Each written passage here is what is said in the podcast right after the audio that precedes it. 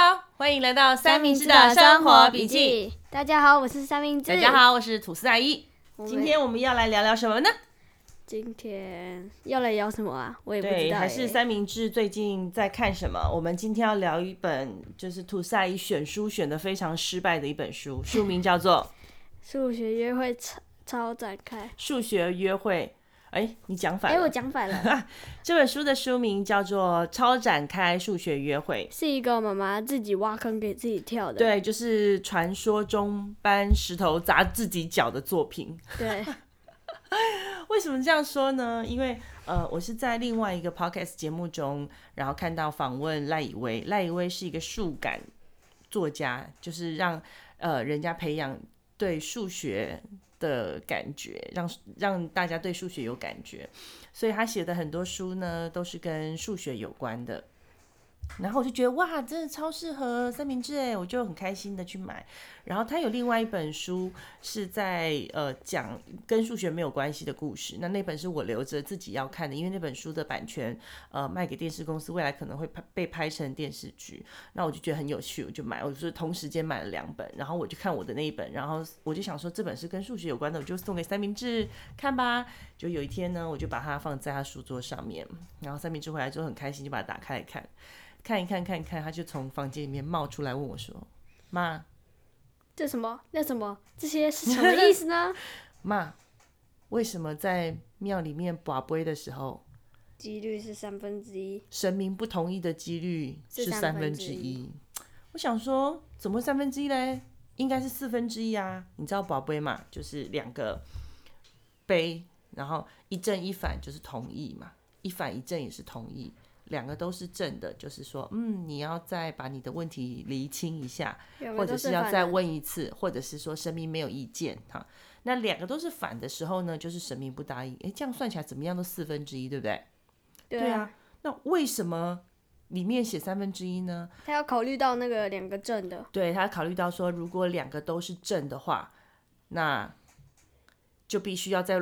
拔杯拔下一轮，就是把你的问题问清楚之后，你再拔杯拔一轮。好，那那一个拔杯，那一次的拔杯就会有结果，对不对？对。然后有了结果之后又，又其中又有四分之一是不赞成，然后三是二二分之一是赞成。这样你算下来就一直加，一直加，一直加，这样就会越来越对接近三分之一。对，然后我看到这里的之后，我就发现一件事情。什么？这个东西在数学上叫微分，就微积分的微分，哈，就是越来越小。这个呢，就是以前呃妈妈那个时代社会主不会念到的部分的，所以我就很顺手的把这本书呢丢给火腿蛋，然后跟三明治讲说：“哎，你去找爸爸，火腿蛋他一定知道，火腿蛋数学听说以前在自然组是下下叫呢。”然后呢？火腿蛋啊！我去找火腿蛋，之后火腿蛋就是，哎呀，这个嘛，我还记得它是诶，哦啊。然后大概过了大概十几分钟，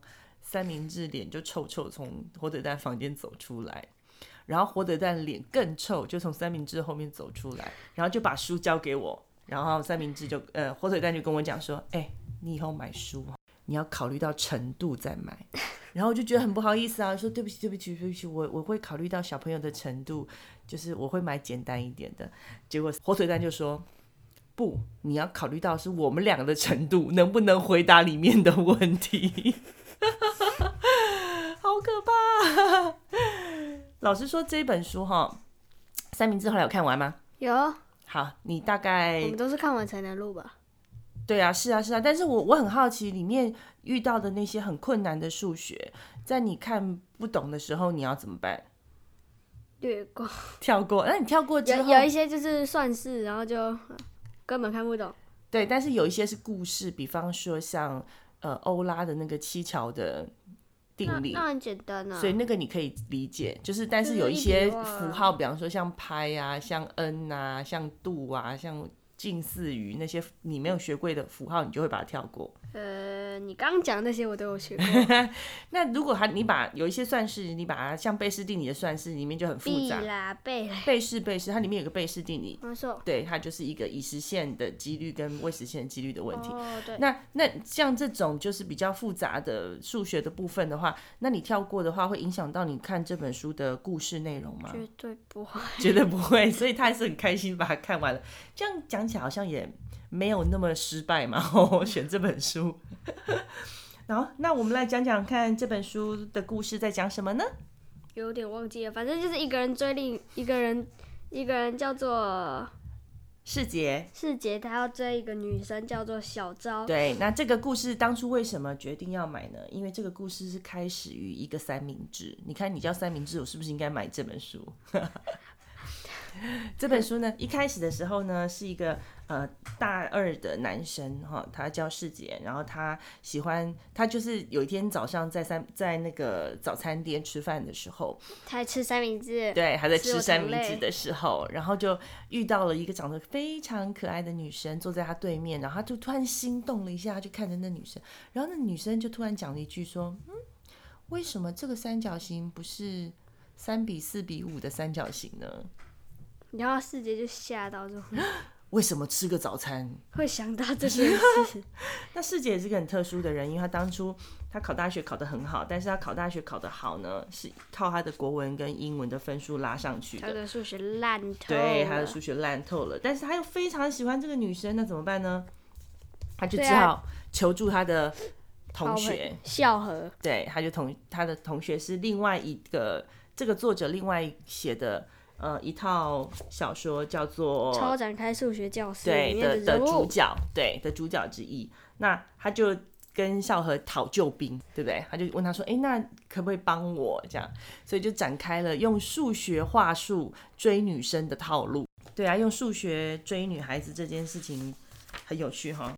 不过我看完这本书之后，我的是我的想法是说，即使这本书里面有一些的呃。定律啊，算式啊，它是非常非常的困难，但是他用一个很简单的逻辑来告诉小朋友，有些甚至用一些有故事性，比方说为什么会开始想要想出这个定理，或者是为什么会算出这个东西，那它里面也有很多呃非常有名的数学家的语录，那这个就可以帮助小朋友去做延伸阅读，对不对？就像。欧拉呢，他被称为数学界大师中的大师。哦，欧拉他是一个呃瑞士的数学家，他的全名是莱昂哈德·欧拉。那他的老师是鼎鼎大名的伯努利，对，伯努利家族里面其中一个约翰·伯努利。哦，伯努利家族也是一个非常有趣的奇才啊。对对对，全家。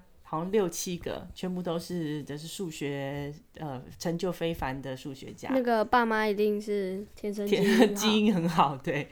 那欧拉的爸爸呢？他原本是个牧师哈，那他当然也希望自己的小孩子可以成为一个优秀的牧师，所以他在欧拉很年轻的时候就把他送到呃瑞士去学神学跟法律，对。但是呢，因为后来呃欧拉展现了在数学方面的天分，然后约翰伯努利遇到他了，所以他就。让他父亲放弃那个神学家的工作，对，他就说服了呃欧拉的父亲，让他朝数学的领域发展。就是因为这样子，所以才会有机会造就出现在就是欧拉是数学论文数第二多的数学家。对对对对，第一多我有去查是谁，因为很好，这个这个还蛮好玩的。他称第二，让我想知道第一是谁嘛？他第一多的是二十二十世纪的匈牙利人，叫埃尔舍帕尔，他一生。然后全部发表一千五百多篇的论文，一千五百多，一千五百多篇。这个把这些论文堆起来，可能可能可以，他可能有个工厂，有五层楼高了吧？他可能有个工厂，然后有生产线。对，所以欧拉一一生呢，他有三百八十篇论文跟七十五本著作，那有很多的数学呃公式或元素都是他创造出来的，所以用他的名字来命名。像呃自然常数就是它导出来的，那还有所谓的欧拉线啊，跟欧拉公式。那欧拉公式也被称为，为最美的公式，对，因为它也有什么常数、虚数、什么数、什么数，它有里面非常多什么函数的三角函数的一些。不对吧？那时候还没虚数吧？因为欧拉在高斯前面呢，然后虚数是高斯发现的。哦。哇塞，你也是，有数学家的基因吗？我想是没有数学课教 OK，那嗯，但在里面这个书里面所提到的欧拉，就反而不是提到了这么高深的部分。他提到的是柯尼斯堡七桥问题。他这个什么问题呢？就是三明治要不要来告诉我们？啊，在书里面提到的是什么问题？一笔画的问题啊，就是他说有一条河流跟河流的分支上面一共有七座桥。对。然后就是有人问说，这七座桥能不能用不重复的方法一次走完？对，所以就有人写一封信给欧拉，然后问他这个问题。那欧拉觉得这个问题呢，我们就用数学的方式来处理，所以他就把呃桥当做一个点，然后呢，呃，能不能重复，就是能点跟点之间用线来表示，表示你走的路径。哈，那要怎么样才能够确定说这个这样子的图形？七个点的散步的图形能不能透过一条线，然后把它不重复的走完？对，然后他就导出了一个公式，对不对？对。所以，所以当这些点穿过的线是双数的时候，那它就一定可以。一定可以，但是如果是奇数，或是。对，如果是奇数就不行，但有一个特例就是两个奇数。对，如果当它刚刚好两个，也不能够三个，哈，就是或两个以上，它刚刚好两个，就是起点跟终点。对对对，因为它的算法是说，当通过点的呃点线有两条的时候，就是一个走进来，一个走出去，对不对？所以当它有双数的时候呢，那这些点都可以顺利的走进走出，哈。那所以当它呃是单数的时候呢，就是它走进来走出来。诶，那多一个怎么办？那他就有可能是最后一个点，他就走进去，或者是第一个点他走出来的那个点。所以他用这样子的方式呢，很顺便的。你看数学家就是这么轻而易举的解决生活的难题，他就很顺便的解决所谓的一笔画的问题，对不对？嗯、一笔画是不是可以通过这几个点的这个问题？对，嗯。欧拉呢？他在哦，欧拉他也是一个蛮坎坷的人哈，因为他在生命中最后七年啊，他的两只眼睛都看不到。在这种状况之下，他超厉害，他还是可以用心算跟记忆力写出他生平一半的著作。这很多哎、欸，这有没有让你想到谁？贝多芬。对，也是他听不到还可以作曲，超强，对不对？至少他看得到。所以他的那个看错音，看那个拉错音的话，他可以看得到。嗯，对，可能会有人帮他校正，或者是说他的脑袋里面就是有这样子的数字，所以你看，你眼睛通通都看不到的状况之下，可以把数字算出来就算了，对不对？他还可以写出他人生就是一半的著作都是在后面那七年完成的，这就是为什么大家称他是大师中的大师。所以很多很多呃人潜心研究一辈子的数学问题，然后在完成的时候很开心的发表。然后就发现这个问题早就被欧拉搞定了。呃，就是那个 YouTuber 兔肉君啊，他说下下，就是他下的注解很有趣。他说，直到欧拉离世很多年后，数学家才渐渐忘记了被欧拉支配的恐惧，所以上天派来了高斯。对，他还把那个高往上提了一点。对啊，高斯就是号称数学王子嘛，就是。就总是每一个时代都是有一个特别强的人，他才能带领着这个领域的人，然后往上升一级这样子。嗯，对，对啊，呃，除了科学家之外，它里面有一个虚拟的组织，我觉得很有趣，叫做捷运地下委员会。有这种东西？有啊，里面不是有个男生叫什么名字？赖皮。对，赖皮呢，他在最后跟那个世杰要告白，跟小昭告别告白的时候。告白跟告别差很多。在后来世杰要跟小昭告白的时候，他发挥了很大的用途。好，那他后来在这本书的最后面的番外篇有一篇特别的呃一小段的小小说，好，提到了这个委员会成立的过程跟它的功能。对，这个这个委员会是干嘛的？这个委员会就是共同快递。对啊，差不多。对，它这个呢，这个委员会起源于当初捷运开始搭建的时候，它因为呃捷运站搭建的那个区域啊，它影响到了一些游民平常栖息的地方。那后来这些游民呢，呃，为了要换取他们可以呃在那个捷运的区域内休息，后来游民也主动协助捷运局的人在工程的方面。呃一些工作哈。那他们就像小丑鱼跟海葵互利共生的状况。不要想往生。没有，你之前我们家开过一个玩玩笑，就有一次我们去拉拉山，对拉拉山的时候，然后那时候看到呃树上面攀着一个藤，然后三明治走过去就说，嗯，这个是共生，然后他就说，对啊，那是哪一种共生？爸爸就在我们家火腿蛋，就是我们说，我记得有三种共生。然后那个吐司阿姨就说是互利共生、便利共生，还有一个不是便利，互利啊，骗利，骗利。对，剩下最后一个我们怎么想都想不出来出来。然后火腿蛋就说最后一个是往生。我我就笑到肚子痛。没有，其实是什么？三个是什么？互利共生、互利共生、骗利共生和寄生。哦，寄生，对对对对对，OK，好。那后来捷运的网络就是盖好了之后，它就越来越发达。然后，哎、欸，我们怎么 跑题跑有点远？我们在讲那个什么捷运，呃，我们在讲那个捷运委员会，哦、然后讲到人民帮助那个工程。对对对，后来后来呢，这个捷运网络越来越发达，游民们开始就是会迁徙到地下。哦，为什么呢？因为捷运有空调嘛，所以。冬暖夏凉，然后他们就会在那个坑道里的有一些地方藏在里面，然后在那边过生活。慢慢的，他就成为了一个组织。这有没有像以前金庸小说里面的那个什么帮？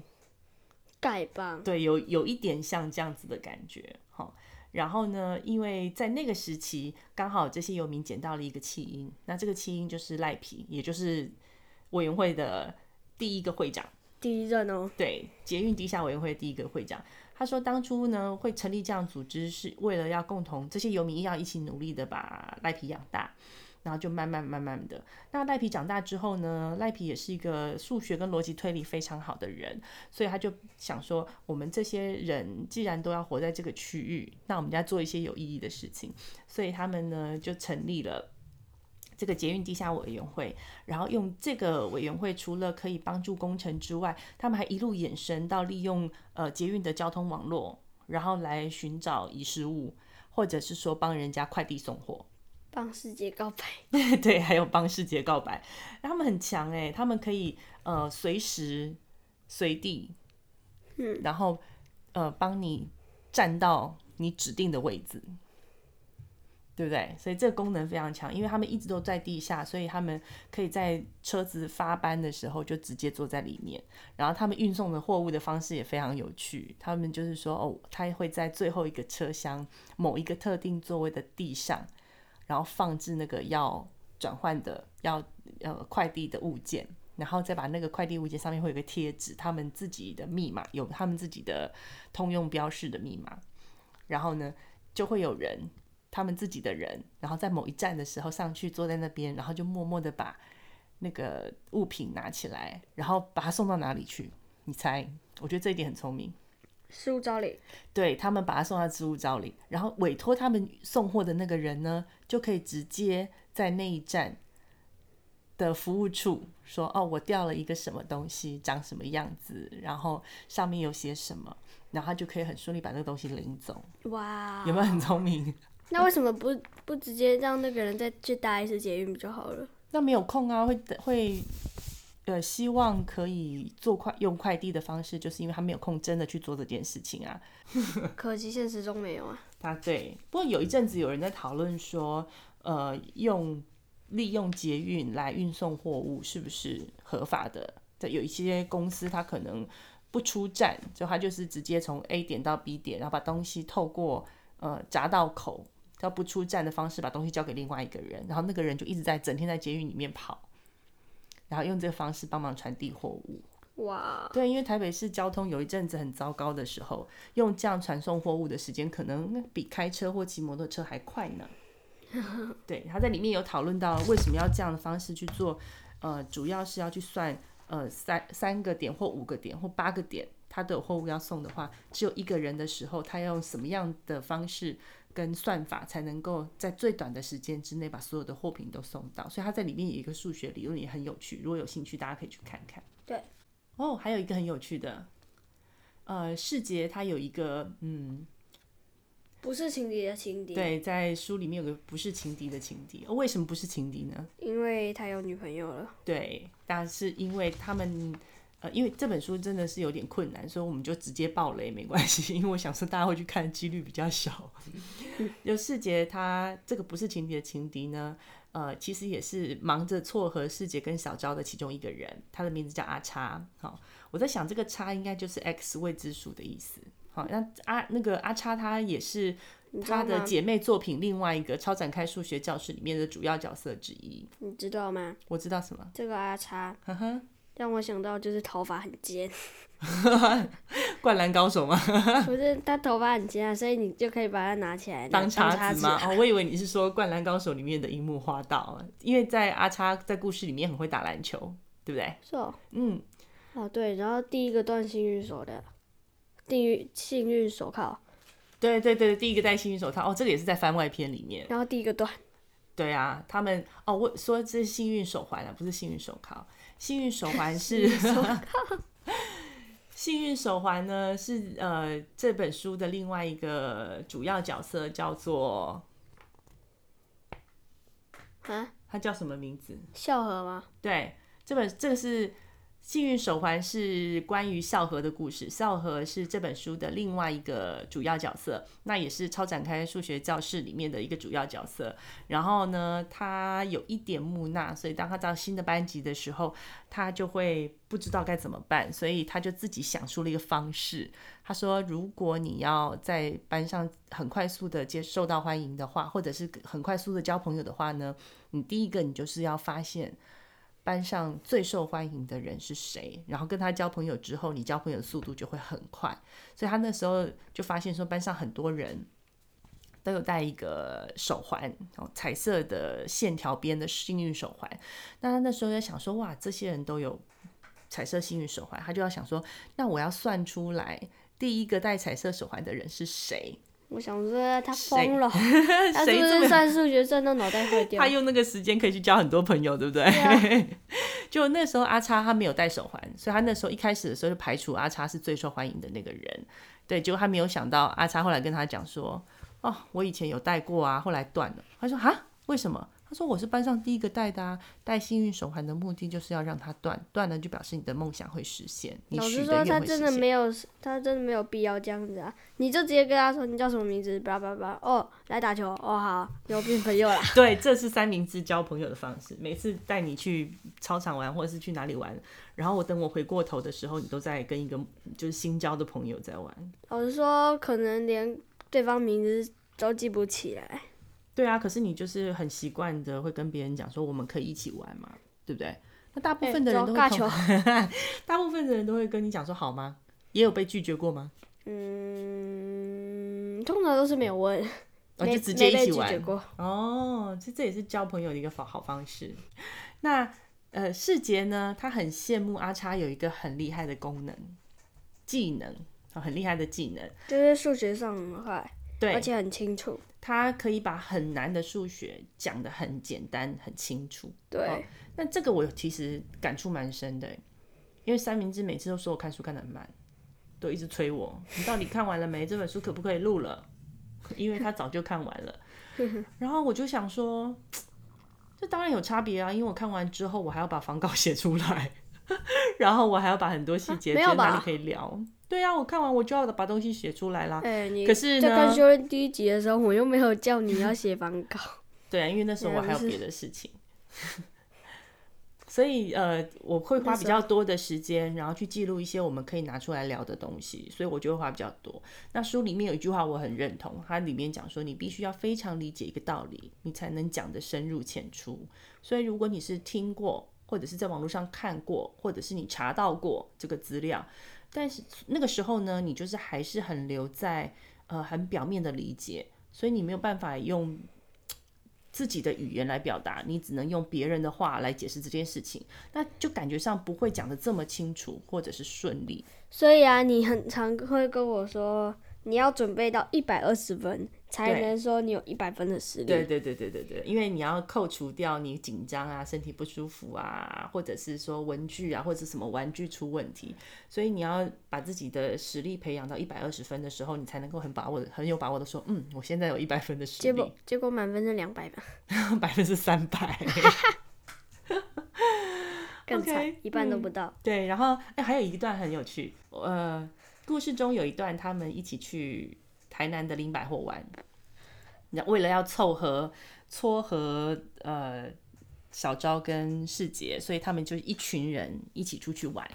然后呢，他们去了林百货楼顶，发现上面有一个那个那个神社。嗯，那那神社上面有很多弹孔。我们之前好像去年到台南玩的时候，我们也有看到。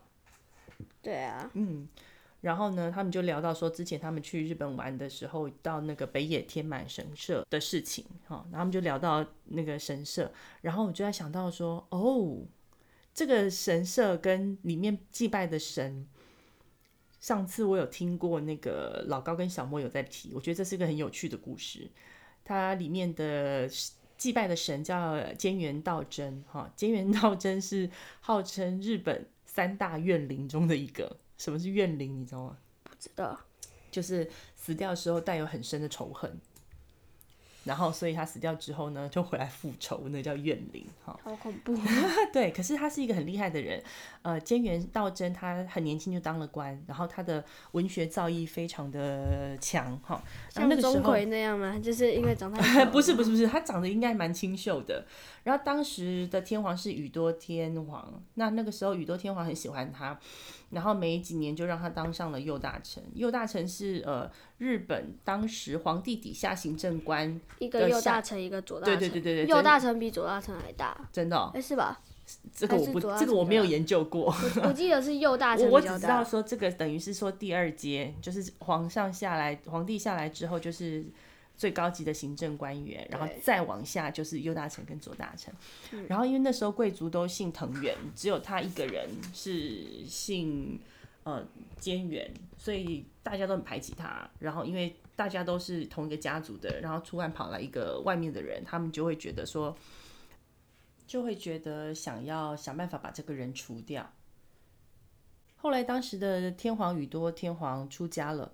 那他的儿子醍醐天皇继位，那藤原家族就在那个时候就觉得，嗯，这是个好时机，就是菅原的靠山去出家了，他就呃想尽办法陷害他。那他陷害的理由是天下事物以非为理，就是说认为他搬弄是非，把错的讲成对的这样，然后就趁这个机会呢，把他贬贬到太宰府，就是现在的福冈那附近。那宇多天皇听到了这个消息之后呢，他因为他真的非常的赏识呃菅原，所以他还特地为这件事情，然后从庙里面跑出来要替他说话。可是那个时候呢，藤原家族的势力真的非常强大，所以还是把天皇挡在外面。后来没有过几年呢，菅原就因为这样郁郁寡欢不得志，然后就在呃太宰府过世了。那他在过世之后的。几年之内呢，藤原家有很多大官，哦，在那个期间之内纷纷生病，哦，有几个主要让他呃被贬到太宰府的这几个主人主犯人呢，甚至被雷打死，然后或者是生病，或者是莫名其妙的死亡。所以呢，醍醐天皇就觉得，哎，这个道真是不是回来复仇了？后来醍醐天皇呢，为了要消弭。这个怨灵，所以他就撤销了他的罪名，而且恢复了道真的官职。但是呢，这些恐怖的事情并没有停停止。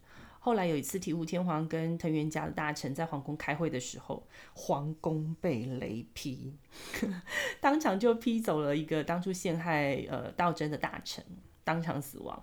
那醍醐天皇也因为这样子而被吓到生病，然后几个月之后也就走了。那继任的天皇是朱雀天皇，他为了平息这个怨灵呢，他就修建了天满宫，然后封道真为呃知识之神，然后还有什么雷神，因为他很会用雷，然后劈到那些陷害他的人。那他们哦，他们提到这件事情，是因为他们有讲到，就书本里面有讲到说，日本人呢，他们会在神社里面挂的匾额。那这些匾额呢，内容居然是数学题目。哦，那这些。呃，在日本江户的时代呢，数学家彼此较量的方法就是把自己想出来的难题，然后把它做成匾额，然后送给庙。那平常的这些跟对数学算术有兴趣的人去拜拜的时候，看到这些题目，他就可以把答案写下来，然后放在庙里面。那等这个出题目的数学家下次再过来的时候呢，他就会来看解答，然后。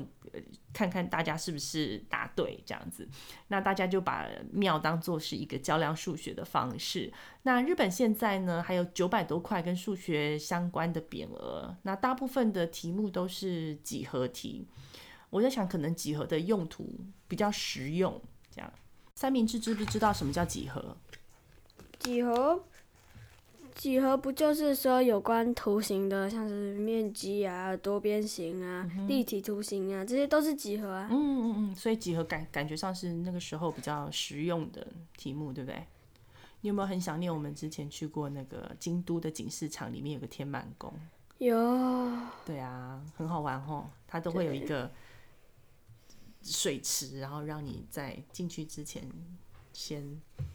洗手，然后漱口，这样，然后还要滑进去。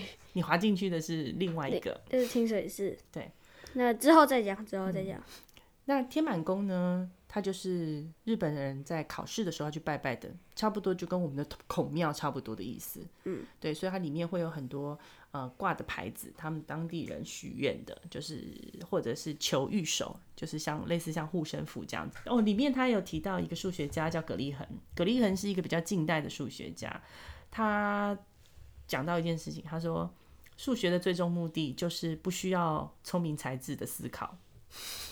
好悬哦，很悬，对不对？他就说每个数学家讲话都这么玄。哎，歌德也讲过啊，歌德不是说过数学家都是法国人，对不对？对。然后他们用法文讲完之后，这件事情就会变成完全另外一回事。这本书里面有提到这件事情，蛮有趣的。真的，嗯，葛利恒呢，他的在数学上面的成就呢，就是证明过最大的数。那这个数就叫做格力恒数，它因甚至因此而获得了金氏世界纪录奖的肯定。那最大的数是什么？它有一个公式，用那个公式算，它不会给你一个确实的数字。他说用这个公式算，这个就会是最大的数。所以他没算出来，他只是给你一个算式。对，他告诉你用这样算就可以算出最大的数。这就是数学啊，还 可以啊，但但但最大的值数现在还没算出来啊，超级电脑算好久还是算不出来。但最大的数不是无限吗？嗯，对啊，但是它有一个方式让你算得出来最大的数啊。而且格力很厉害，他不但是数学家，你觉得数学家可以斜杠什么？哎，你知道什么叫斜杠？知道，就是同时，同时兼对。那你觉得数学家可以斜杠什么？大学教授，这很正常。医生也很正常，解剖学家，解剖学家也很正常，地理，地理、呃、哦，对，这也很正常。呃，天气预报员，这也很正常，都跟数字有关。葛立恒呢，他的斜杠是工程师，不是，他是杂技演员、魔术师。What？而且他是这个领域工会的理事长，曾经当选过。我已经，我已经。我已经几乎那个，我已经几乎想到任何所所有有关数学。他厉害就是厉害在他斜杠跟他不一样的事情啊！而且他说他在遇到数学难题的时候呢，他都用倒立啊、杂耍来放松头脑，获得灵感。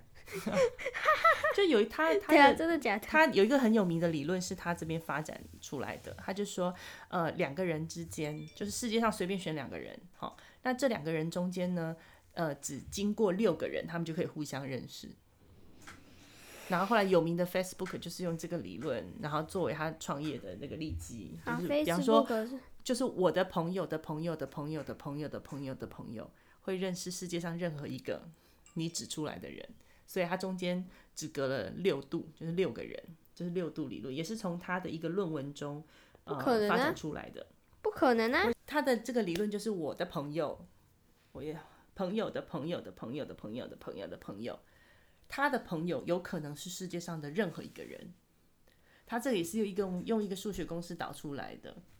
那后来就是很多人就在讲啊，就是 Facebook 上面你就会发现说，哦，原来谁谁谁是我的朋友的朋友的朋友，对，可以用这样子连接到世界上任何一个人，对，就是他的他的那个数学理论所发展出来的，很有趣哈。不过很遗憾，他今年七月的时候过世了。他是一个很近代的数学家，然后我们也可以来聊聊世杰最喜欢的数学家约翰冯诺依曼。他是一个呃匈牙利的美国籍犹太人数学家。嗯，他是现代电脑创始人之一。他说过一句话，他说：“呃，人们都以为数学很困难，那是因为他们不知道生活有多复杂。”然后啊，土沙牙就把它改，就把它改成人们以为数学很困难，是因为他们没有养过三明治。对，你超难养的。我我有查一下冯诺依曼的。生活背景，那还有一个很很有趣的事情，他说他刚搬到纽约的时候，他为了要呃跟当地人展现他的能力，他做一件非常非常没有意义的事情。是吗？他背电话簿，他用背电话簿的方式，然后跟大家证明他有超凡的记忆能力。你知道电话簿真的，你应该不知道什么叫电话簿吧？我，我知道，然后就是一本。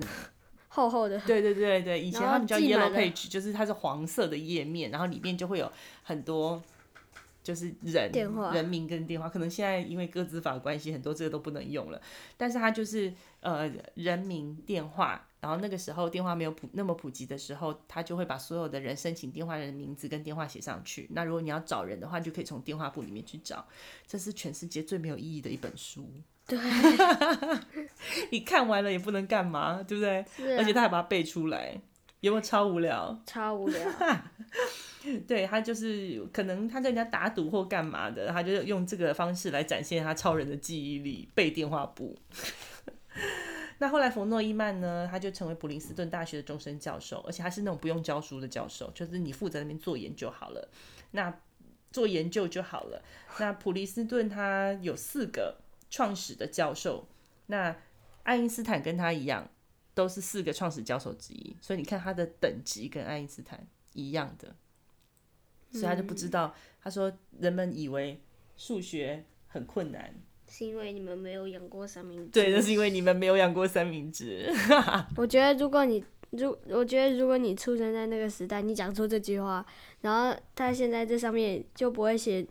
就不会写冯诺依嘛，你他就会写吐司阿姨了。那也必须要是我一我是一个很厉害的数学家，没差啦，只要有说过名后。对，所以这本书很特别，它呃虽然里面有提到非常非常多的呃很困难的很有深度的数学，但是就三明治看的经验来看啊，就算你对这些数学没有办法有呃深入的了解，那你还是能够很顺利的把这本书看完，就跳过啊。对，但是你不会因为这样不知道他要讲什么事情。对，对不对？然后呢，这本书它的嗯番外篇都很精简，而且我觉得很有趣。对啊，哦，那你推不推荐这本书？不推荐。哎，我要先说不推荐这本书的原因，是因为我们的能力问题，并不是他这本书的问题。这本书写的很好，好不好？对啊。而且它里面就是把一些数学放在生活化，因为有人说数学无用论嘛，就是说你生活上又用不到数学，你买东西又不会去开根号。对不对？嗯，建议如果爸妈要买的话，听过我们刚刚说的，懂的 再去买，不懂的小孩就会说：“妈，这题是为什么啊？这么多符号到底是什么？什么是一？是什么是拍？什么是什么什么什么什么？”什么是 f(x)？什么是 sin、cos？这样你会疯掉。既然既然三这里面没有 sin、cos，有有 sin、cos，有吗？有有有，那个欧拉的那个，我一大堆都跳过了。你看吧，你根本没有看，对不对？没有看很多了。对，如果爸爸妈妈想测测看自己的能力有没有办法跟小孩解释这些的话，他也是可以把这本书买回家，或者是说呢，把它买起来，等小孩子念高中的时候再把它丢给他看。哦，就可以省很多问题。要不然，既然三明治都说这本书其实不看那些数学公式也可以看得懂，那爸爸妈妈买来之后呢，就可以开始拿立可白，把里面看不懂的部分涂掉，避免小孩来问问题。你看我们是不是史上最会胡说八道的一对母子？对，肯定是。对啊，好啦，那这本书呢，因为。呃，吐司阿姨对数学的理解没有这么强，不过我还是可以站在一个文组妈妈的立场。社会组完全不会念到的。对啊，那些东西我真的没有念到。不过我们可以发挥我们社会组的能力。背赛口赛。哦，那个会，那个会念到，那个高中就会念到了。对啊，高中就要背三角函数哦。对啊，那不是背啦，你理解之后就可以很容易了。好吧，对不对？混一下。所以我就是你看，文祖妈妈跟李祖爸爸有不同的功能嘛。文祖文祖的妈妈，呃，李祖爸爸负责解释数学原理，那文祖的妈妈呢，就负责去找这些数学家的故事跟逻辑，跟他们当初发生什么事情，然后给你科普一下。所以你看，我们从这本呃很复杂的数学书，我们可以延伸出很多数学家的故事。对啊，对啊，我们感谢兔肉君，真的很感谢，他可以帮妈妈节省了很多就是查资料然后的时间，跟讲跟小孩子讲数学家故事的时间。哈哈哈。好，今天节目差不多就到这里啦，耶、yeah，我们终于把它录完了，因为它好困难哦。是啊，因为这本书我在想说，对，因为这本书真的它嗯可以讲的部分嗯。